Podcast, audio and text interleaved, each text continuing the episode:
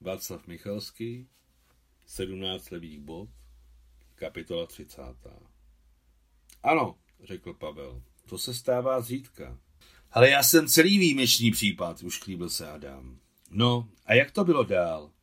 Zeptala se zčervenalá Gulia, celá vzrušená, se zářivýma blízkajícíma se očima.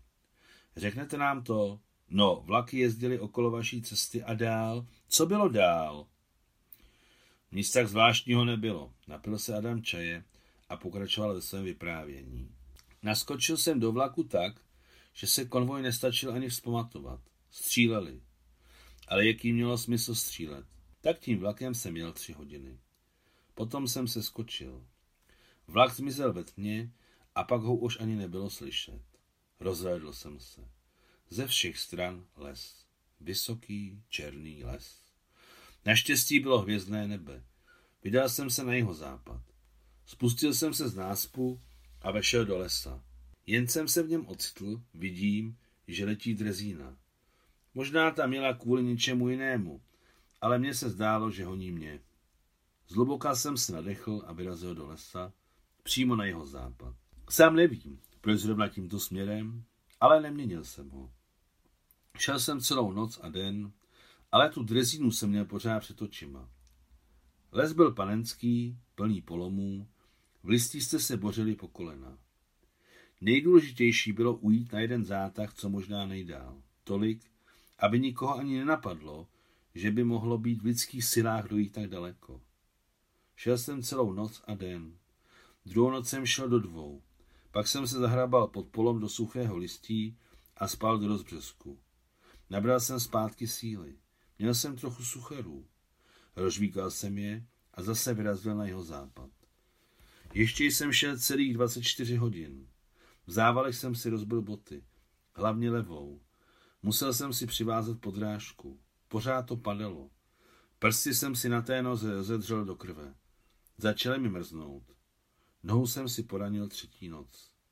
Další den jsem vstal a viděl, že mi noha opuchla. Z kabátu jsem natrhal vatu, roztrhl košily a tak nějak jsem si oteklou nohu zalepil.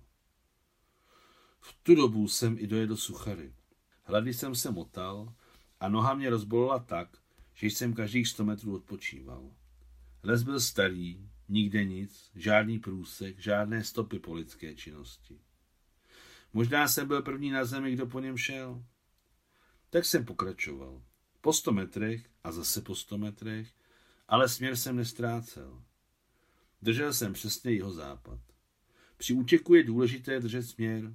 To jsem se naučil při svých minulých útěcích, že když se nemotáte ze strany na stranu, vydrží vám déle síly, víra a všechno ostatní.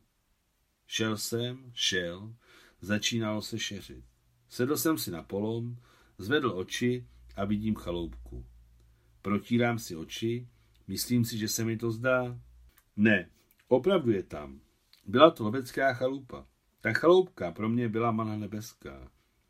Našel jsem tam všechno. Bochník chleba, čtyři cibule, sůl, zápalky, machorku, novin na zápal, vojenský kotlík a dokonce lovecký nůž s vykládanou rukojetí, ostrý.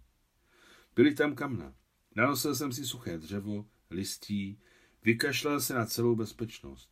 Zatopil jsem si v kamnech. A nebezpečí bylo velké. To jsem pochopil z toho, že chleba už nebyl čerstvý a že ho tam nechali, ale neměli tam suchary. Chleba po pěti, šesti dnech plesnivý, to ví každý. Z toho plynulo, že ten, kdo tu nechal chléb, se hodlal i v nejbližších dnech vrátit. Nebo měl přijít někdo druhý, o němž věděl. Ale stejně mi to bylo jedno. Začalo mi to být fuk, hlavně tehdy, když jsem si rozbalil svou bývalou nohu. Byla celá fialová se zelenou a černou barvou. Hrozný pohled. Vykašlal jsem se na celou bezpečnost. Zatopil jsem v kamnech, svařil vodu v kotlíku, najedl se, napil a ohřál jsem se. A jak jsem přišel k sobě, hned jsem začal mít zase strach, že se sem někdo přižene. Vyšel jsem z domečku s půlkou chleba za košilí, dvě cibule, zápalky, kuřivo, sůl, navíc vyzbrojený nožem. Vydrželo mi to na další dva dny a noci v tajze. Slyšel jsem, že když člověk bloudí tajgou sám, Jedenáctý den se zblázní, řekl Pavel. Ano, potvrdil Adam. Tomu lze úplně věřit. No, tak sedmý den začalo sněžit. Sotva táhnu nohu a do toho ještě sníh. Věděl jsem do morku kostí, že když se dneska nedostanu mezi lidi, bude konec, umřu. Prsty své bývalé nohy jsem už tenkrát necítil. Jak to s ní je, bylo jasné. Adam zmlknul. Vzal si u Pavla z krabičky cigaretu a neuměle si ji zapálil. Byl vždycky zvyklý na fajevku. No a dostal jste se mezi lidi? Zeptala se netrpivě Gulia. Když tu sedím živý, tak to znamená, že ano, usmál se na ně Adam. Dostal. K večeru začala zřídnout a za soumraku jsem uprostřed lesa uviděl vesnici.